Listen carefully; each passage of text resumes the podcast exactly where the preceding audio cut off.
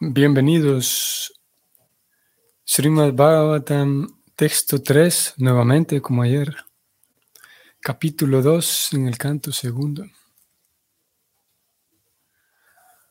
Om Namo Bhagavate Vasudevaya. Om Namo Bhagavate Vasudevaya.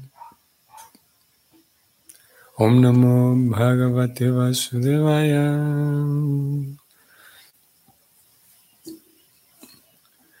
Atakavir manasuyavadartam Syada pramato vyasaya buddhim Siddhe nyatharthena yatitatatram Parishramam tatra samiksamanam Traducción En razón de eso, mientras la persona iluminada se encuentra en el, en el mundo de los nombres, debe esforzarse únicamente por satisfacer las necesidades básicas de la vida. Ella debe tener la inteligencia fija y nunca debe esforzarse por cosas poco recomendables, estando en capacidad de percibir en la práctica que toda esa clase de esfuerzos solo significan trabajar mucho para nada. Entonces el comentario de Prabhupada es el siguiente.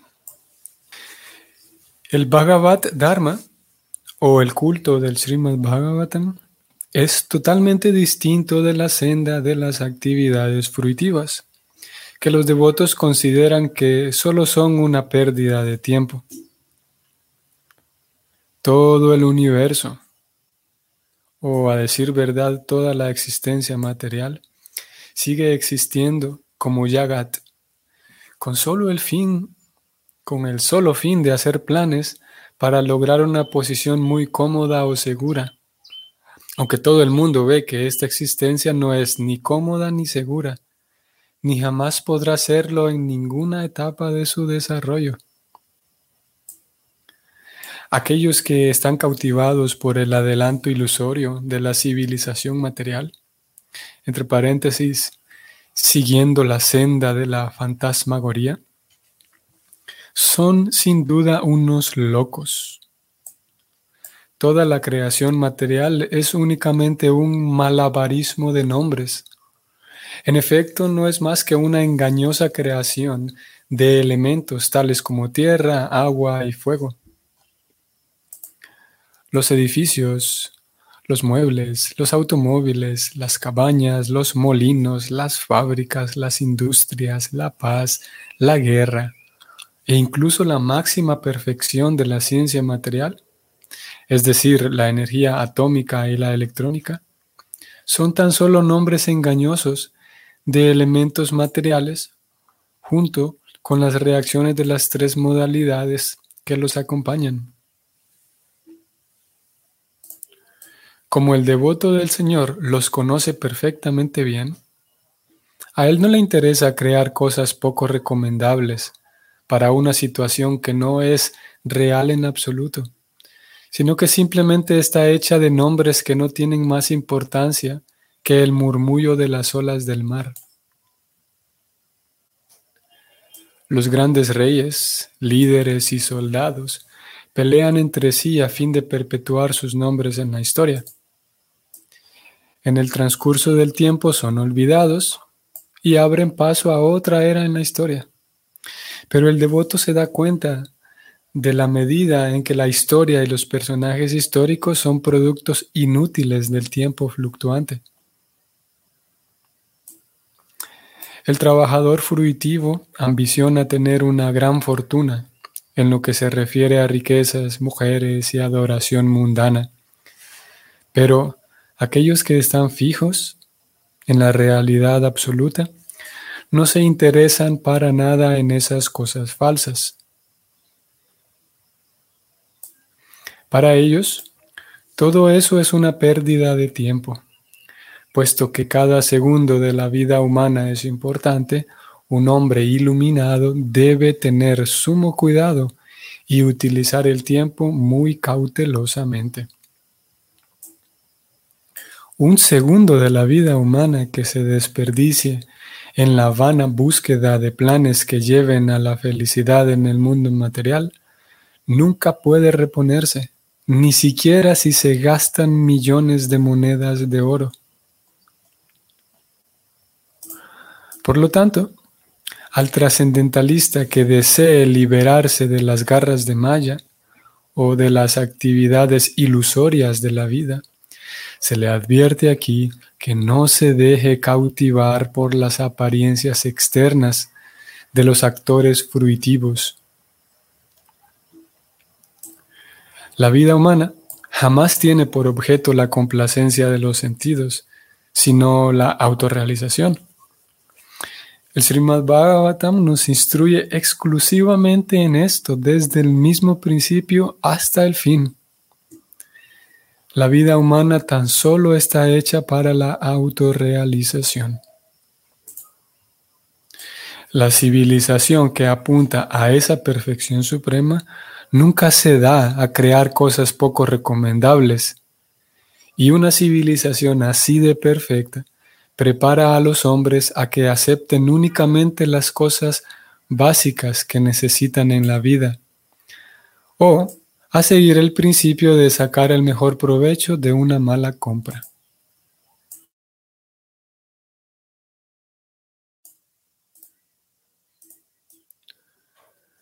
Nuestros cuerpos materiales y nuestras vidas en relación con ellos son malas compras, porque la entidad viviente es de hecho espíritu.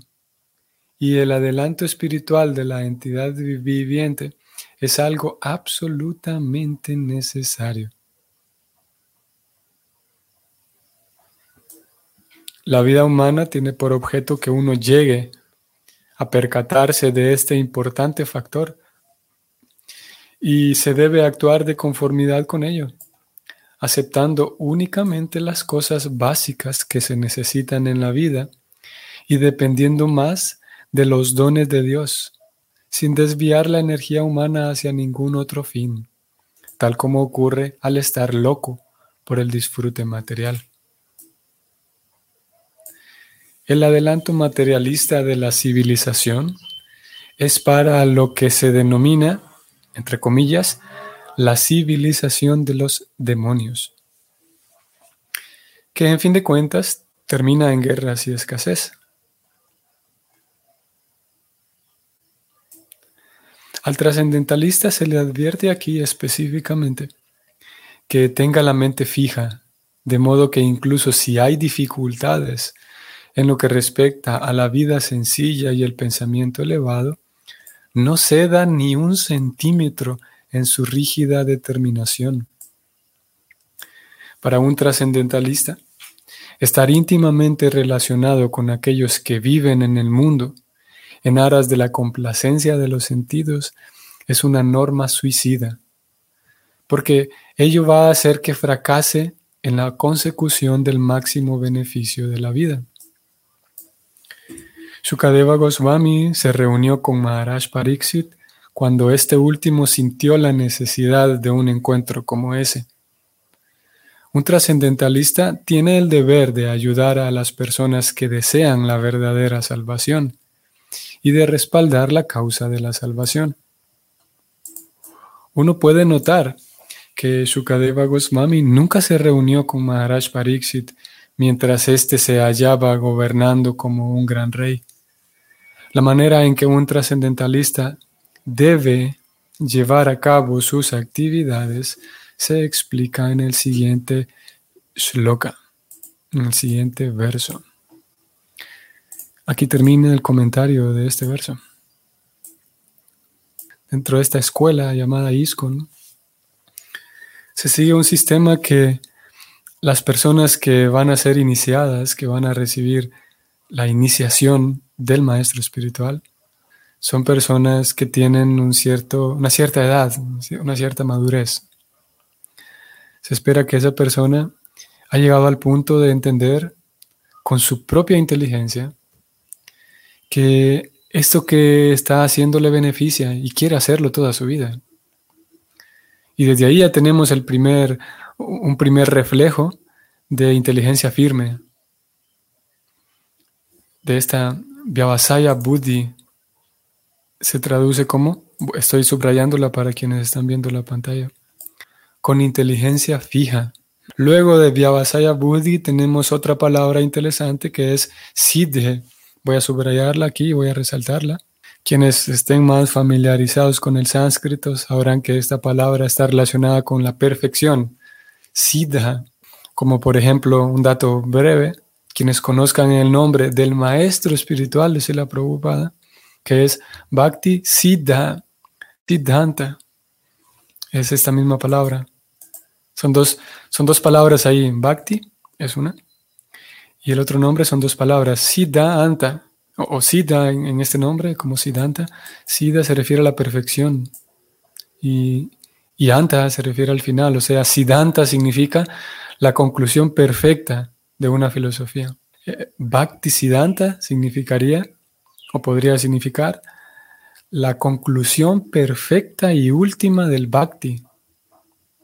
Dentro de la escuela de, de, de Prabhupada, no se inicia una persona cuando es niño. ¿Por qué? porque se espera que la persona que está siendo iniciada haya llegado al punto con sus propios esfuerzos, se le estimula a través de la lectura, a través de las clases, a través de la compañía, se le estimula a que desee, a que surja en ella el deseo de, de sida, el deseo de lograr la perfección, el deseo de ser un ser humano completo, y eso, cuando hablamos de SIDA, aquí estamos incluyendo algo que también decíamos hace unos días. SIDA se refiere a perfección, por lo tanto también incluye, como decíamos, ser dueño de mí mismo. Ser una persona dueña de mí mismo. ¿Por qué tengo que explotar cuando, cuando, cuando no, no puedo controlarme ante ciertas circunstancias, ante cosas que alguien dice, ante cosas que me suceden? Bueno, ya lo hablamos esto. Cuando hablamos de una persona que busca la perfección, también está incluido eso.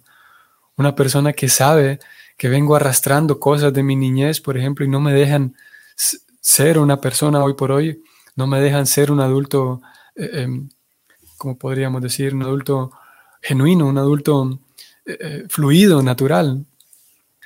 Una persona que es dueña de sí misma. Una persona que realmente vive, vive que la vida la enfrenta de manera em, activa, no de manera pasiva. No es que las, las circunstancias y los demás actúan sobre mí y, me viven a mí, sino que yo estoy viviendo, yo estoy viviendo realmente. Y eso es únicamente posible si uno tiene la inteligencia firme. Y en el marco de, de todo este texto, inteligencia firme significa eh, y recordando, eh, recordando que venimos saliendo de un capítulo 1, que es el capítulo anterior, inteligencia firme significa una contemplación constante de lo que leímos y estudiamos en el capítulo 1. Una contemplación constante en, en Dios. Y de acuerdo con el Bhakti, únicamente es posible volverse un Sita, volverse un Sadhu, volverse un Goswami, volverse un ser humano real Únicamente es posible eso si uno logra centrar su mente en Dios. Uno logra centrar su mente en la fuente de, mi existencia, en la fuente de la existencia de todo. Y todo eso se espera que la persona, al menos en teoría, porque obviamente para poder llegar a una contemplación constante y profunda y ininterrumpida, eso requiere mucho, mucho trabajo, porque hay que limpiar muchas cosas, hay que corregir muchas cosas, y no es algo de dos semanas, ni de dos meses, incluso dos años. Estamos hablando de, del concepto de samadhi, de estar todo el tiempo concentrado, absorto en, la contemplación. No es algo sencillo. Bueno, en, teoría así lo es, pero lleva tiempo por, por las, los programas, las configuraciones que hay que desmontar en nuestras propias, nuestros propios paradigmas. Hay que desconfigurar muchas cosas hay que, una palabra que se utiliza hoy más frecuentemente, hay que desaprender. Bueno, a mí, a mí no me convence tanto esa palabra, esa idea de desaprender, pero eh, eh, la idea se entiende. adquirimos muchas cosas y hay que corregir ciertas cosas, siempre y cuando uno esté aspirando a ser un SIDA. Y como decía, por esa razón no se inicia una persona cuando es un niño. Hay algunos casos donde niños, por ejemplo, tienen un maestro espiritual. Esto es algo interesante y bonito a la vez. Digamos, encontramos familias Vaishnavas y hay niños que tienen un maestro espiritual y siguen un sadhana, cantan yapas y bueno, siguen un sadhana de diferente manera. Y son iniciados cuando tienen una edad un poco más, un, un poco, cuando hay una comprensión más cabal, lo más profunda de esto que estamos diciendo. Entonces vamos, vamos a ver, quiero subrayar un par de cosas. Mm, esto. El verso dice que una persona iluminada entonces debe satisfacer únicamente las necesidades básicas de la vida. Esto lo, lo leímos ayer, hablamos un poco de eso. Pero más abajo indica que esa persona está en capacidad de percibir en la práctica que toda la clase de esfuerzos solamente significan trabajar mucho para nada. Esto es vital y, central porque por un lado podemos ganar experiencia devocional y por otro lado podemos ganar experiencia de vida. Y en algunas ocasiones a aquellos que estamos más, más jóvenes es, es un desafío. Un desafío lo siguiente y es que posiblemente uno pueda ganar experiencia, experiencia devocional y, uno pueda aprender muchas cosas dentro de la vida devocional, dentro de la liturgia, las cosas de la filosofía. Y eso es una parte y es algo necesario. Pero en la medida en la que el Vaisnava, que es joven, va creciendo, va también ganando experiencia de vida. Y la experiencia de vida junto con la experiencia devocional son necesarias. Por esa razón, en, la, en esa antigua sociedad védica, se le iniciaba al Vaishnava, se le, se le, ese Vaishnava se volvía un, digamos, un renunciante, un sannyasi, renunciante de por vida, únicamente cuando había pasado muchas experiencias en su vida. Únicamente cuando la persona ya podía tener la capacidad, sigo subrayando aquí, capacidad de percibir en la práctica, no como una cuestión solamente teórica, sino que se espera que uno haya llegado al punto de darse cuenta de que me esforcé mucho, como aquí lo estoy subrayando, me esforcé mucho por conseguir ciertas cosas y al final no conseguí satisfacción. Nuevamente, y esto es una idea que estuvo presente también en el capítulo anterior. Es que se espera que la persona tenga esa experiencia de vida, sepa lo que es trabajar duro para conseguir algo y después quedar eh, eh, em, desilusionado, digamos, porque eso que esperaba conseguir, esa felicidad que esperaba conseguir, ya no la tengo. Y ese, ese darse cuenta, como aquí el verso dice, esa capacidad de percibir en la práctica, eso lo da la experiencia. Eso viene con la experiencia, con, las experiencias vividas.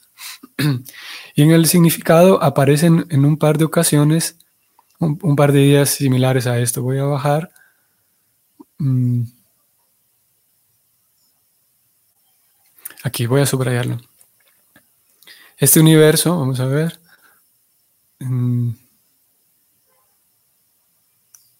Uno trabaja con el fin de hacer planes para lograr una posición muy cómoda o muy segura. Aunque todo el mundo ve que esta existencia no es ni cómoda ni segura.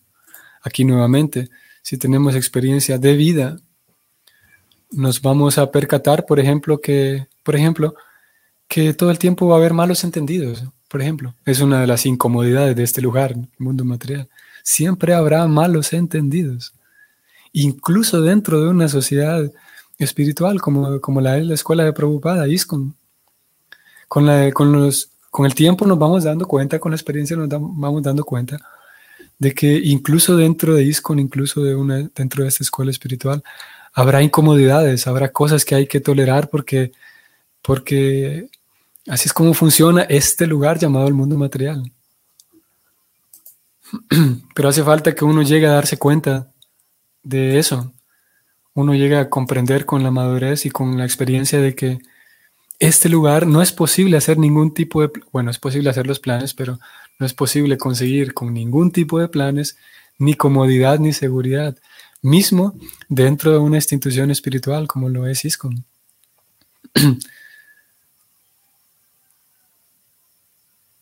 Sigo subrayando aquí. Se escribe lo siguiente. Aquellos que están cautivados por el adelanto ilusorio son unos locos. Posiblemente mismo dentro de mismo dentro de, de, la vida devocional, yo pudiera llegar ya a la vida devocional y de manera inconsciente, siguiendo patrones que no me percibo que lo estoy siguiendo, de manera inconsciente, sigo yo cautivado por adelantos ilusorios, o sea, sigo yo cautivado por llegar a ser el coordinador de tal cosa, llegar a ser el presidente de esto, llegar a ser el líder de esto otro, y incluso ya estoy llevando una vida devocional. Y no solamente cautivado por llegar a ser, sino que posiblemente yo aquí estoy siendo el presidente de esto, el coordinador y tal, y me quedo cautivado y estoy completamente seducido, en mi helado, no por la vida devocional, sino por, la, por ese adelanto ilusorio, porque en fin de cuentas sí es un adelanto, porque hay una diferencia entre ser parte, del, ser parte de la población y ser un líder, ¿no? Hay una diferencia, es un adelanto, podemos decir, pero es ilusorio. Y yo pudiera caer en esa ilusión también mismo dentro de la vida devocional. Y eso eh, vale la pena que, lo, que prestemos atención a ello porque posiblemente, eh, em, como dijimos hace rato, requiera también experiencia para darme cuenta de que aspiré a ser un presidente, a ser un secretario, a hacer esto, tener ese tipo de posiciones. Y con la experiencia, hace falta darse cuenta con la experiencia de que en sí eso de volverme una persona importante dentro del círculo Vaishnava tampoco es agradable. Digo, tampoco es placentero como yo lo pensaba. Y esa experiencia también se requiere, porque así como un niño, por ejemplo, un niño que pienso que a todos les ocurre, e-, esa alegría y, ese entusiasmo por el niño darse cuenta cuánto está creciendo y se mide a la par de su papá, a la par de su mamá, se pone la mano en la cabeza y mide por dónde va creciendo y tal vez marca con el lápiz en la pared. Entonces, en un sentido, alguien podría burlarse y, decirle al niño que es algo eh, infantil, y es literalmente algo infantil en este caso. Pero es necesario que se viva esa, esa ilusión, digamos, en un sentido, no en un sentido peyorativo como lo usa aquí el Bhakti, estar, sí, esa, esa ilusión de que estoy creciendo. Y en la vida devocional también. Hay ocasiones en donde yo tengo esa necesidad y ese, tengo ese deseo de, tener una posición, tener una reputación dentro de la vida devocional, incluso dentro del círculo Vaishnava. Y si bien es verdad, tal como el niño que se mide al lado de la pared, al niño le podríamos decir que eso es infantil. Similarmente, si tenemos esas aspiraciones, de alguna manera son infantiles, sí, pero bueno, podemos satisfacerlas para más adelante darnos cuenta de que fue una, fue una ilusión. Lo que trato de decir es que no es, no es algo demoníaco en sí. Es, de alguna manera es natural, ese intento por conseguir reputación y respeto, en un sentido natural. Y en un sentido es válido, digamos, que lo consigamos. ¿Para qué? ¿Para qué es válido que lo consigamos? Para que, como dijo aquí el verso, para que uno llegue con su propia capacidad a percibir, estoy subrayando aquí el verso, a percibir en la práctica que todo ese tipo de esfuerzos para yo volverme una persona importante dentro del círculo Vaishnava solo significó trabajar mucho para nada, para que yo gane esa experiencia y, sea realmente una experiencia en mi vida, el que me di cuenta de que los puestos y las reputaciones y ese tipo de cosas no son en sí la fuente de la felicidad última. Voy a subrayar un verso, vamos a ir a la Gita y con esto vamos a terminar. Aquí vamos a leer de Bhagavad Gita 2.66. Y ya que hoy estuvimos hablando de la inteligencia firme y fija, el buddhi y siddha, el, el deseo por y la capacidad por encaminarme hacia la perfección, hacia la purificación. Aquí también se va a hablar de buddhi. Krishna dice que aquel que no está relacionado con el Supremo, o sea, que no tiene un vínculo hecho y construido mediante el estado de conciencia de Krishna, no puede tener ni inteligencia trascendental ni una mente estable, sin lo cual no hay posibilidad de encontrar la paz. ¿Y cómo puede haber felicidad alguna sin paz? Vean cómo hay un vínculo aquí entre la, como hemos venido leyendo, la inteligencia firme y establecida. Miremos lo que, lo que se escribe aquí. Si uno se halla en el estado de conciencia de Krishna, o más bien si uno no se halla en el estado de conciencia de Krishna, no puede haber una meta final para la mente. La perturbación se debe a la falta de una meta última. Y cuando uno está seguro de que Krishna es el disfrutador, propietario y amigo de todos y de todo, puede uno entonces con una mente estable hacer que haya paz. Aquí está lo que venimos a buscar. Así pues, aquel que se ocupa sin tener una relación con Krishna, sin duda que siempre está acongojado e intranquilo por mucho que finja disfrutar de paz y adelanto espiritual en la vida. Importante. ¿eh? Voy otra vez. Aquel que se ocupa, o sea, que está muy ocupado, está realizando muchas actividades, incluso actividades devocionales, pero se le olvida que esas actividades devocionales son para Dios. O sea, aquel que se ocupa sin tener una relación con Krishna, sin duda que siempre está acongojado e intranquilo. Por mucho que finja disfrutar de paz y adelanto espiritual en la vida. O sea, yo puedo estar muy ocupado, puedo estar muy afanado, realizando, digamos, incluso un sadhana. Pero para yo conseguir tranquilidad y paz y sosiego, hace falta que todas esas actividades con, mi propia inteligencia y mi propia mente, sea yo capaz de manera intencional de ofrendarlas al Señor. No solamente ocuparme como si fuera un asunto mecánico, como una máquina.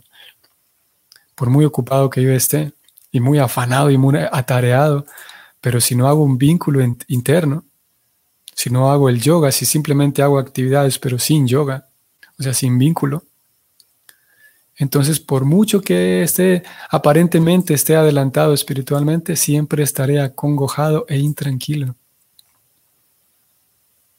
Y esto lo vinimos a leer por esto último que decíamos, de cómo uno puede aspirar, incluso dentro de la vida devocional, uno puede aspirar, no solamente aspirar a tener reputación dentro del círculo Vaishnava, pero aspirar incluso a aumentar mi reputación, aumentar mi, mi, mi mi estatus, digamos, en la sociedad, ya sea dentro de la sociedad Vaishnava o fuera. Y no necesariamente el, aspirar a aumentar mi estatus me va a traer tranquilidad. Y en algunas ocasiones va a hacer falta que yo me esfuerce mucho por eso, para que llegue el punto en el que me dé cuenta de que, como decía el verso, todo eso no valió la pena. Y esas experiencias son necesarias porque lo, van forjando a uno y uno va ganando eso, experiencia.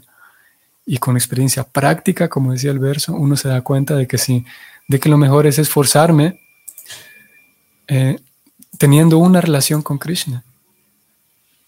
Lo mejor es vincularme siempre con Krishna porque ya lo vi en la práctica que aunque mucho me esfuerce consiguiendo estatus y fama y reputación, eso no me da tranquilidad. Pero hace falta, como digo, que que uno lo viva en la práctica. Muy bien. Estimados Vaishnavas, que tengan un bonito día y nos vemos mañana, Hare Krishna.